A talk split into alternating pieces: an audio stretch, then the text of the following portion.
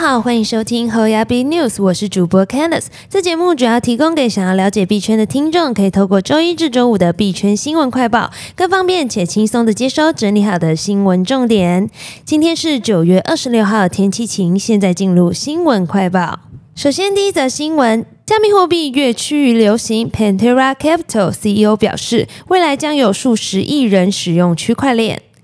机构资产管理公司 Pantera Capital 的 CEO Dan Morehead 在接受 CNBC 采访时表示，因为加密货币可以为货币网络提供优势，他们在不久的将来将变得非常流行。他表示，可以看到几年后的世界，风险资产可能还在苦苦挣扎，但区块链基于其自身的基本面将回到历史高位。现在有数以亿计的人使用区块链，但他认为在四到五年内将会有翻倍增长。如果有十亿人，他们想购买固定数量的加密货币，那么价格就可能会上涨。接下来看下一则新闻：迪士尼招募交易律师，探索元宇宙 NFT DeFi，加大 Web 三点零布局。世界 IP 巨头、美国娱乐媒体巨头迪士尼，二四日在 LinkedIn 上刊登一则招聘广告，寻求聘请一名法律总顾问，以探索包含 NFT 在内的新兴技术。获聘者将与业务团队合作，协助对 NFT 区块链第三方市场和云端服务提供商业项目进行尽职调查，并参与谈判和起草复杂协议。此前，迪士尼执行长 Bob Chapek 在本月稍早举行的 D23 Expo 大会上透露，迪士尼在过去一年时间里不断探索如何掌握 Web 三技术，且正在持续制定迈向元宇宙的计划。现在来看下一则新闻：苹果 iOS App 内交易佣金高达三十 percent，加密支付难实现。受到加密货币市场寒冬的波及，NFT 交易量持续低迷。NFT 市场龙头 OpenSea 八月总交易量萎缩至四点九八亿美元，创近一年的最低纪录，连续四个月下滑。在这极具挑战的环境下，NFT 项目方和交易平台也正极力寻求其他销售管道，像是透过行动装置的应用城市商店，以接触更多受众。根据外媒报道，苹果现在允许销售 NFT 的应用城市通过其 App Store 安装和进行销售。然而，大多数 NFT 领域的新创在 Apple 的 iOS App Store 面临很大的阻碍。苹果对应用程式内进行的任何 NFT 交易抽取高达三十 percent 的佣金，相较之下，一般 NFT 市场收取的费用通常为二 percent 到三 percent，这导致 NFT 交易者远离苹果的生态系统。项目方评估如此高昂的佣金使他们几乎不可能盈利，而除了高昂的佣金问题外，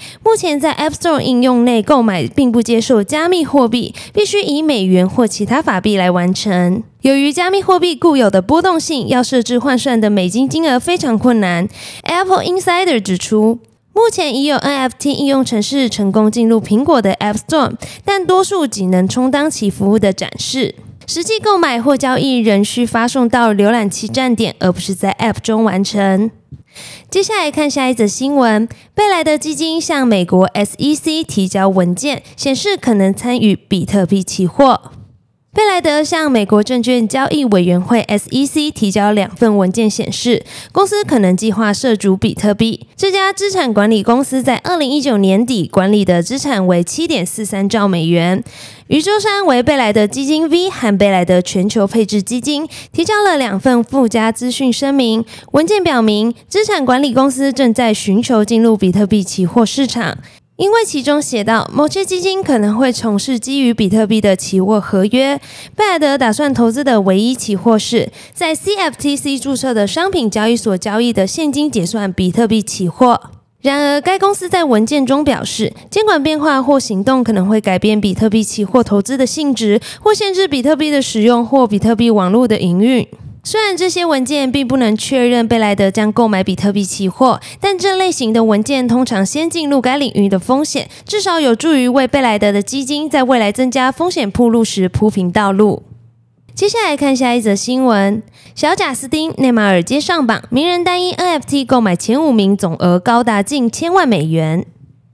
根据 Blockchain Center 公布的名人 NFT NFT 购买数据显示，购买单个 NFT 花费的前五名，总花费金额已经达到九百八十七万三千五百美元。其中排名第一的是知名作家盖瑞范纳恰，他花费了三百七十六万四千五百美元购买 Crypto Punk 编号二一四零。其次是 NFL 球员小奥德尔贝克汉姆购买的 Crypto Punk 编号三三六五，价格为两百一十七万美元。美国说唱歌手史。努比狗狗以两百一十万美元为位居第三，加拿大流行歌手小贾斯汀以一百三十万美元价格购买的无聊猿编号三零零一排名第四，而足球明星内马尔则以五三万九千美元的价格购买无聊猿编号五二六九排名前五。